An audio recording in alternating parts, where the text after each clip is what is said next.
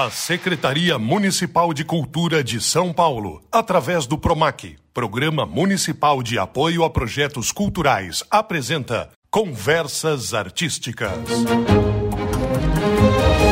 Salve, salve! Chegou a hora de mais um programa Conversas Artísticas, direto do Céu Navegantes. Hoje, eu sou Paulo Bonfá. E eu sou a Camila Stroge. E vale lembrar que esse programa é feito em parceria com a Coordenadoria de Cultura do Céu Navegantes. Todos os procedimentos de segurança sanitária para preservar a saúde de todo mundo estão sendo tomados, não só nessa gravação, mas durante toda a permanência da equipe do projeto Conversas Artísticas, junto ao time do Céu. Isso quer dizer que estamos todos mascarados, obviamente. Obviamente no bom sentido, garantindo também o uso do álcool em gel a todo tempo e também do distanciamento social, que é imprescindível no momento. Nosso convidado já está aqui, assim como a nossa plateia que nos prestigia. Hoje vamos conversar com André Neves. Tudo bem, André? Seja bem-vindo. Muito obrigado, prazer. Tudo bem, Camila? Tudo bem, Paulo? É um prazer estar aqui com vocês, falando para um público que está querendo escutar um pouquinho sobre audiovisual, né? É, a gente fala hoje sobre o audiovisual porque ele é muitas coisas, né? O audiovisual é o cinema, é a televisão, é É a internet,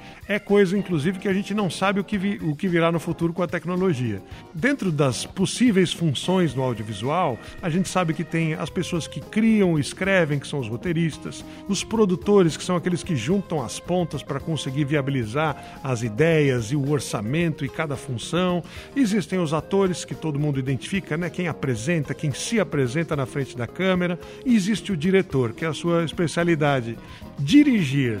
O que significa na prática? Na prática é saber o mínimo de tudo para conseguir guiar a equipe que está junto com você e trabalhar junto, porque é um trabalho de mão dupla, né? E saber muito bem o que você quer. Acho que se você não escreveu o roteiro, né? O diretor pega um roteiro, ele tem que entender muito bem o que, que é o objetivo desse roteiro e colocar em imagens, né? Para depois ir para a edição. Mas basicamente é isso, é saber um pouquinho de tudo para conseguir pegar esse roteiro, explicar para toda a equipe e aí dar sequência para o projeto. Tá, um ator pode dirigir, um roteirista pode ser diretor, mas quando você está só dirigindo, alguém fez um texto para você, é o roteiro, e você tem um time que vai trabalhar na frente da câmera, atores, etcétera, e todo mundo que está por trás. Sim. Quem vai fazer a luz, quem vai pegar o áudio, o som, quem vai andar com o carrinho, quem é que vai, né, coordenar todos os movimentos ali, né? Uhum. Você falou, ah, é importante você saber muito bem o que você quer. É porque é muita gente. Sim. E todo mundo fica esperando o diretor dizer o que ele quer. Sim. E, e quando você tá no set, o filme já tá pronto. O set de filmagem é o local, seja um estúdio fechado, seja ao ar livre, num ambiente que você tá gravando. Exatamente. Quando você vai pro set para gravação, né? Você tem três etapas da produção audiovisual, né? A pré-produção, que é onde o roteiro foi feito, as, as equipes foram formadas, etcétera. E a produção em si, que é onde vai, você vai gravar, né? Quando você chega para gravar no set, você já sabe exatamente tudo que vai ser feito. Então já teve toda uma conversa antes com todas as cabeças de, de equipe, da fotografia, da produção, da direção de arte, do som, para entender muito bem o, o projeto, para entender muito bem o roteiro e da execução ali no dia da gravação da produção. Você não tem que pensar na hora, você tem que executar direito o que você pensou antes. Só executar o que já foi pensado. É bem Agora, isso mesmo. Quando você recebe um roteiro, ele vem ali o texto que vai ser dito, mas ele vem as ações que os personagens têm que fazer também, né? Sim. E aí, como é que você pensa em colocar aquilo em prática? Porque na teoria já está tudo escrito o que as pessoas têm que fazer. Qual que é o trabalho do diretor em lapidar esse roteiro? É, é bem interessante essa parte. Quando a gente está falando num roteiro audiovisual de ficção, a gente tem a rubrica da cena, que ela explica mais ou menos na linha do tempo do que tá, da edição, né? O que está acontecendo. Então, se eu escrevo num roteiro, ah... uma porta é, com, com um tecido que está ventando, então a gente já tem a primeira imagem dessa cena, depois o personagem entra, depois etcétera. A sequência das ações, né? Então, ter certeza dessas sequências de ações para conseguir... Para dar sentido, pra dar né? sentido, para entender qual que vai ser a decupagem. A decupagem, ela é a escolha dos enquadramentos de cada posição de câmera que vai estar tá ajudando a contar esse roteiro, né? Você tem que combinar antes, falar agora a câmera está em cima do ombro dele, exatamente, de frente para ela. Agora exatamente. A câmera está andando devagarinho para mostrar um pedaço do quarto. Agora a câmera para, fica parada. Tem vários documentos que são feitos, né, para ajudar no processo desse, dessa gravação.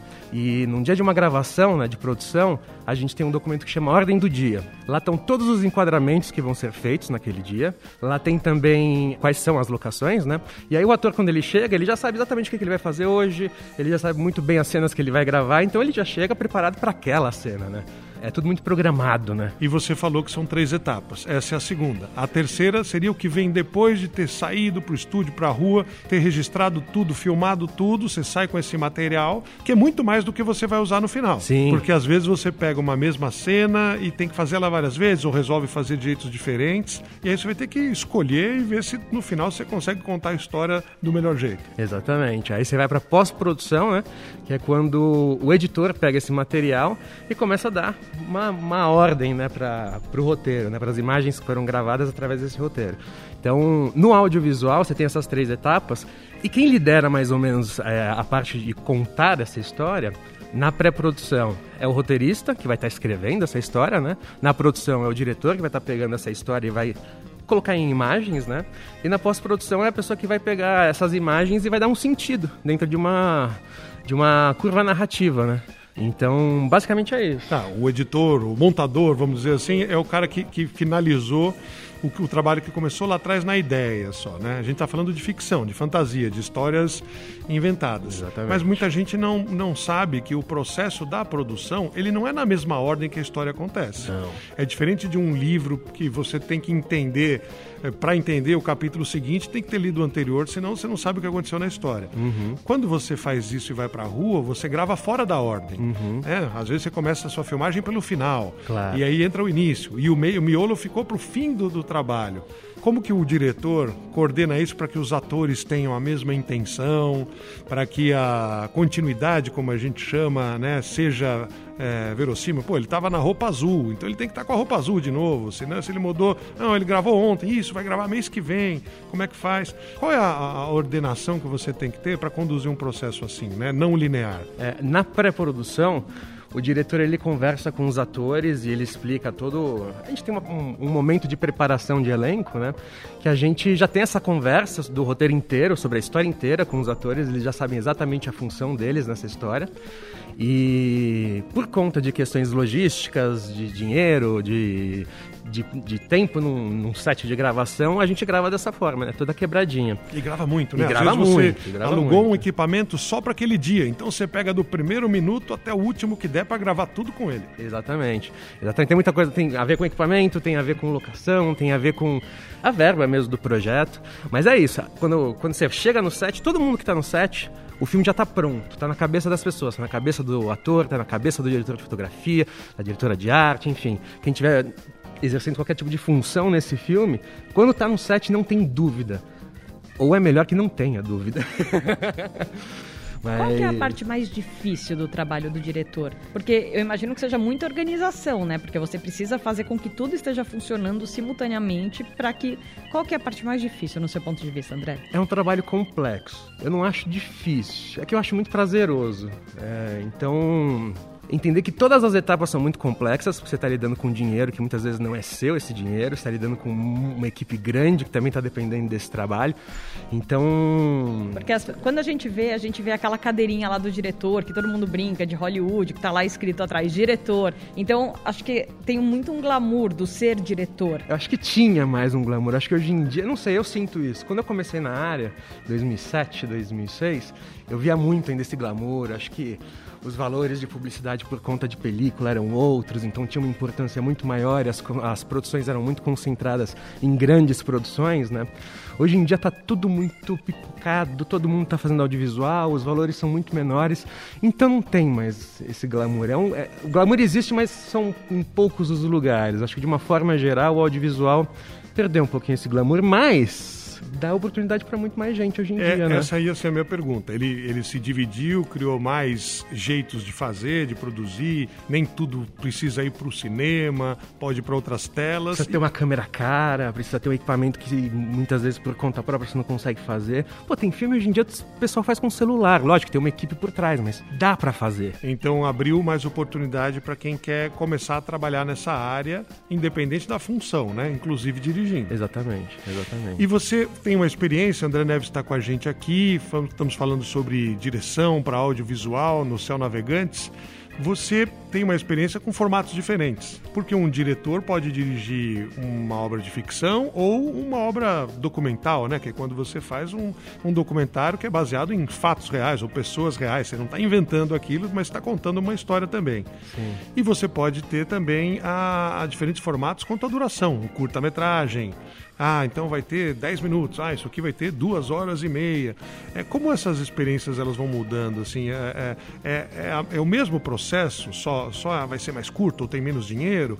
Ou ah, cada especificidade exige que você estude mais um outro pedaço desse trabalho? Acho que cada especificidade pede que a gente estude um pouquinho cada parte, mas eu acho que, de uma forma geral, é, todo tipo de trabalho te ajuda, porque é uma repetição, né, de, de, de situações. Ou é uma entrevista, ou é uma cena, ou é uma uma ação, é um programa, então são as mesmas funções em lugares e assuntos diferentes, basicamente. Então acho que para quem está exercendo o papel de direção, tem que saber sempre um pouquinho de tudo, tem que estar um pouquinho antenado em todas as questões e, lógico, tem que ter os seus assuntos pessoais, que é onde você tenha mais prazer de trabalhar e tentar, de alguma forma, construir seu caminho para chegar nesses objetivos, né? Acho que, como diretor, todo mundo tem que ter alguma coisa para falar, não só o roteirista. Acho que o diretor tem que casar muito bem com os roteiristas com quem ele trabalha, se for possível escolher, né? Mas é, ajuda muito pro projeto, a gente percebe a diferença. E como controlar os palpites? Porque todo mundo que assiste uma coisa pronta, pode ser na televisão, um programa qualquer, a pessoa fala, puxa, isso aí podia ser azul, ou essa pessoa podia falar mais devagar, ou esse movimento aí, ah, não acredito nessa história, parece de mentira isso aí. É... É um pouquinho difícil, acho que... Na hora de filmar, o ator fala, por favor, tem uma sugestão, como é que o diretor lida com isso? Acho que perfis e perfis de, de direção dão ou não esse tipo de liberdade. Eu gosto muito de trabalhar primeiro com o que eu havia pensado e depois deixar na mão do pessoal. Assim, lógico, quando a gente está na, na pré-produção, quando a gente está ensaiando, aí é um momento para o ator entregar o máximo que ele pode do material. Então, na pré-produção, no ensaio... Faz do seu jeito, deixa eu ver como é que tá, como você pensou essa história, como você pensou esse personagem, como você pensou é, os cacuetes desse personagem, enfim, e, e vamos ver. Através disso a gente conversa, vai afinando para chegar num lugar, mas quando chega no set, é aquilo, tá tudo pronto. Então é mais uma variação, se por um acaso no momento vier uma inspiração pro ator, se o diretor deixar, é, criar esse espaço de liberdade para a equipe também comentar e falar. E audiovisual é um trabalho em equipe, gente, então escutem as pessoas que estão trabalhando com vocês, não caiam nessa coisa de ego, de que o diretor manda, de que o diretor é o, é o cara mais importante, e, então escuta a sua equipe, que sempre a experiência dos outros vai trazer algum tipo de contribuição, mas lógico, tudo com, com seus limites. É, quando, quando eu estava falando daquela questão da cadeira do diretor, é muito referência a Hollywood, que é um dos principais polos cinematográficos do mundo. Sim. Índia também tem... Tem, Bollywood, Bollywood, é sensacional. Nigéria também tem um terceira maior do mundo. Sim.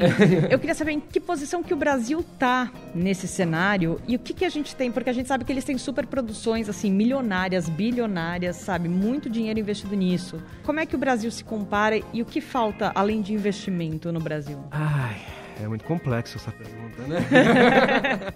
A gente está vivendo um momento um pouco difícil, né, para a nossa cultura, para a produção de, de obras cinematográficas através de dinheiro de lei, né? E o bom, pelo menos, é que a gente está num momento do streaming que tá pipocando, né? Cada mês está vindo um streaming novo para o Brasil, tá abrindo, etcétera. E tem os, inventi- os investimentos locais. Então, nesse momento de pandemia, o, os streamings para ficção estão sendo muito importantes, né? E existe um investimento bacana, né, na, na área, mas acho que ainda não o suficiente porque a gente pode é, oferecer para o mercado de uma forma geral, mas tá crescendo. Até pouco tempo atrás estava crescendo todos os anos. E o Brasil está em que posição, mais ou menos, nesse ah, cenário global? A gente ainda é um marginal, brincando de arte, mas tem produtos mas a gente tem muito profissionais bons. Não, a gente muito tem profissionais muito competentes. A gente tem histórias muito boas, produtos muito bons. Porque acho que muito da essência do cinema também é ter boas histórias para contar, eu né? A gente já falou é a muito... grande questão, roteiro. Sobre isso. É, roteiro no Brasil, a escola de roteiro do Brasil é uma escola que ela tá começando a ficar mais forte nos últimos anos, pensando mais numa estrutura narrativa clássica, né? Entender um pouquinho um produto de fácil aderência. Desculpa, gente, se eu estiver falando muito... Não, a gente tá, tá ouvindo, é, tô ouvindo sobre a, a tua área, é. um mercado que muita gente olha de fora e não entende como funciona. É, enfim, é, desculpa, eu me perdi até um pouquinho aqui, desculpa. Você estava falando sobre a capacitação, né, da, da força de trabalho do da roteiro. Indústria do cinema brasileiro, isso, isso, e que é. o roteiro amadureceu muito nesse período, né? Muito, a, muito, a, a muito. Sua... A gente tem é, pós-graduações que não existiam até dez, quinze anos atrás aqui no Brasil. A grande maioria dos bons roteiristas ou aprendiam fora, ou viam de outras áreas, e entender que o roteiro, pelo menos falando de cinema, ele não é igual ao roteiro de T V, ele não é igual ao roteiro de dramaturgia, enfim. Ele é uma receita de bolo que tem diversas possibilidades de se fazer, e a gente precisa botar mais em prática esses formatos. Acho que a hora que a gente conseguir entender... É... Entender não, a hora que a gente tiver bastante profissional formado é, nessa área, e, e talvez... eles terem um pouco mais de liberdade, né? Acho que a gente vai ter produtos audiovisuais muito importantes saindo daqui. André Neves está aqui com a gente falando sobre produção e direção audiovisual, principalmente. Você falou, a gente ensaia, né? Muitas pessoas pensam que o, o trabalho é legal, tá tudo combinado, a gente chega lá e faz. Mas nesse momento que você precisa casar, né? Tá fazendo uma cena, independente do, do, do tema ser documental ou do tema ser é, ficcional, você precisa coordenar o que o ator tá falando, com o movimento do outro ator que está em cena, com onde o pessoal da câmera vai andar, o cara que tem que esconder o microfone para não aparecer no meio da imagem. Esse processo do ensaio, né, para que tudo dê certo na hora, não garante que você vai conseguir na hora executar, nem de primeira. Muitas vezes a ideia no papel, olha, a gente treinou, mas quando chegou lá não dava para fazer, porque o sol mudou de lugar, veio uma nuvem e bateu no meu olho e eu não consigo mais ver. Quanto de jogo de cintura o diretor precisa ter para não desanimar o resto da turma, mais do que isso, para dizer, tá bom, o plano A não deu, vamos no plano B, que o tempo está passando e a gente está pagando por tudo isso que está montado aqui. Sim, é, o diretor é um líder também, né?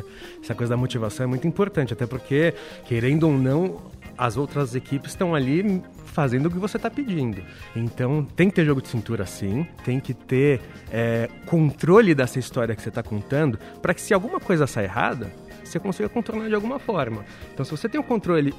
Eu gosto muito de pensar, como eu, a minha experiência com audiovisual partiu da, da edição, é muito bom que um diretor tenha essa experiência com edição, porque ele sabe exatamente as imagens que ele vai colocar na ordem. E aí, muitas vezes, ele consegue economizar muito mais, ou se der ruim, ele consegue pensar numa outra possibilidade que...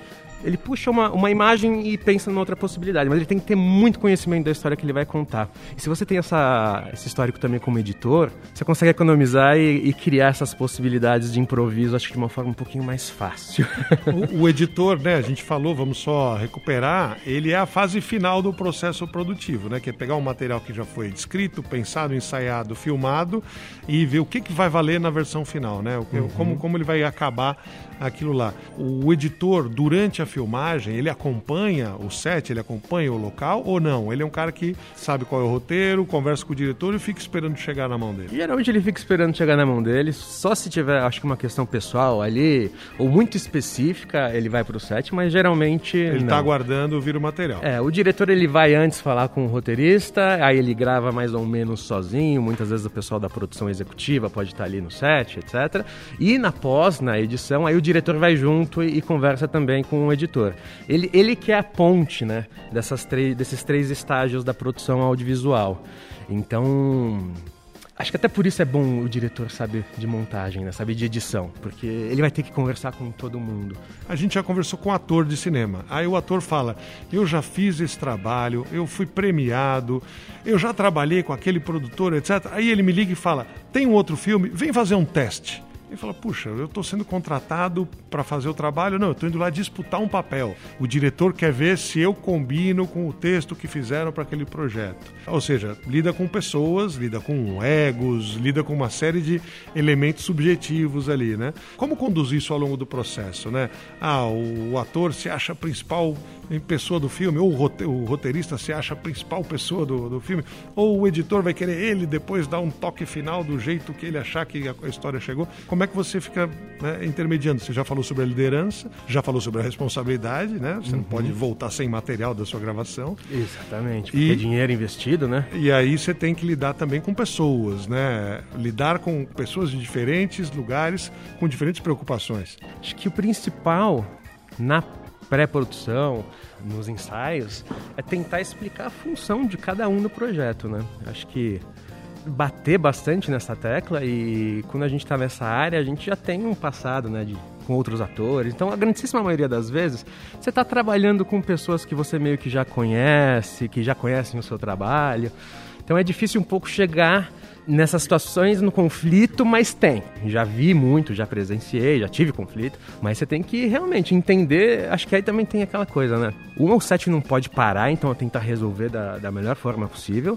Acho que se chegar num, num, num tipo de situação do, que o ator é um ator já muito conhecido, também tem um pouquinho de tato de saber qual ator seria interessante levar para um teste, qual não seria, ou entender o tamanho do projeto e ter uma conversa antes com esses atores. É, um teste, eu só quero até deixar claro, no caso do cinema ou do audiovisual, é como uma seleção no esporte, né? Eu tenho uma vaga no time, mas eu tenho dez jogadores querendo entrar. Como é que eu escolho quem que vai poder, só que só um vai poder entrar? Exatamente, a gente pega o roteiro pronto ou em andamento, é, ela manda pro ator uma cena que a gente imaginou que ele, que ele se encaixaria, e aí é isso, vai, hoje em dia o pessoal tá fazendo muito com o celular, né, se grava mesmo e manda o material, ou senão antigamente a gente tinha muito um espaço de um estúdio que, enfim, a câmera tá lá, faz, faz a, a situação da cena na frente da câmera, e aí depois ele com a equipe dele vai lá analisar e entender. Nem tem um nome em português, continuam chamando de casting, que é o nome em inglês, casting, né, de elenco, né, juntar o elenco. A gente usa muito a tecnologia em inglês até hoje, não tem como. Agora, André, você estava falando que você começou como editor. Sim.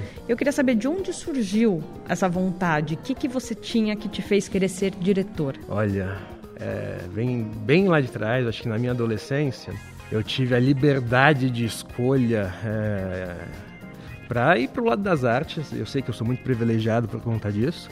Desde criança eu, tive, eu estudava música, eu, enfim, estava envolvido, estudei numa escola que dava muita liberdade nesse aspecto. Mas eu era uma pessoa muito introspectiva, eu ficava muito tempo sozinho em casa, eu e meus bonequinhos brincando, já contando historinhas ali, e desenhava, e já fotografava com uns quinze, dezesseis anos, já tinha interesse, minha família tinha uma câmera, eu já pegava e saía para testar.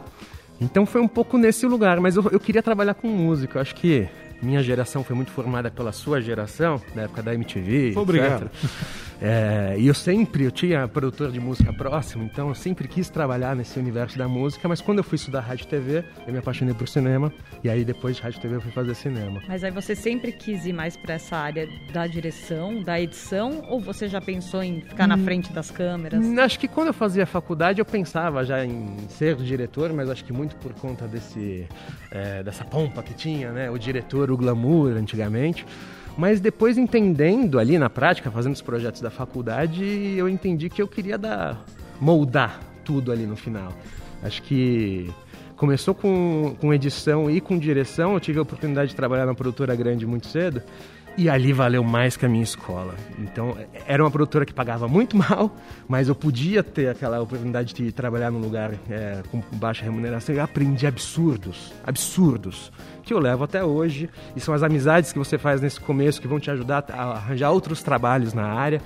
Então, acho que essa parte de, dos contatos, de, de com quem você se, se relaciona na faculdade, no início do trabalho é muito importante, muito importante, porque são eles que vão te chamar para trabalhar depois, você vai fazer parte das, das equipes deles, dos projetos deles, você vai chamar eles para trabalhar com vocês.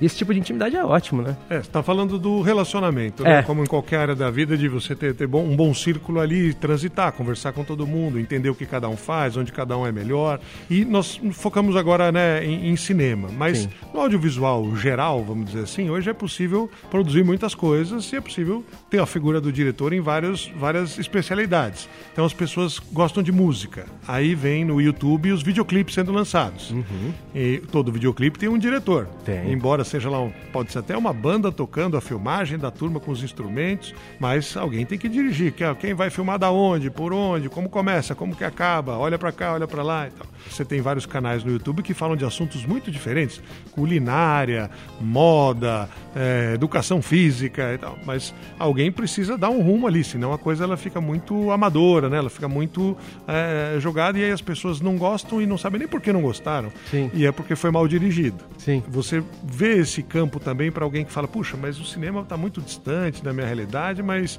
eu posso dirigir outras coisas. Acho que hoje em dia, com o celular, né, com a boa qualidade que os celulares trazem, é, na minha época a gente tinha que ir atrás de uma câmera para arranjar, entender como ela funcionava e começar a fazer os primeiros experimentos, clipe de amigos, é, entrevistas, mini documentários. Hoje em dia com o celular você pode fazer o que você quiser.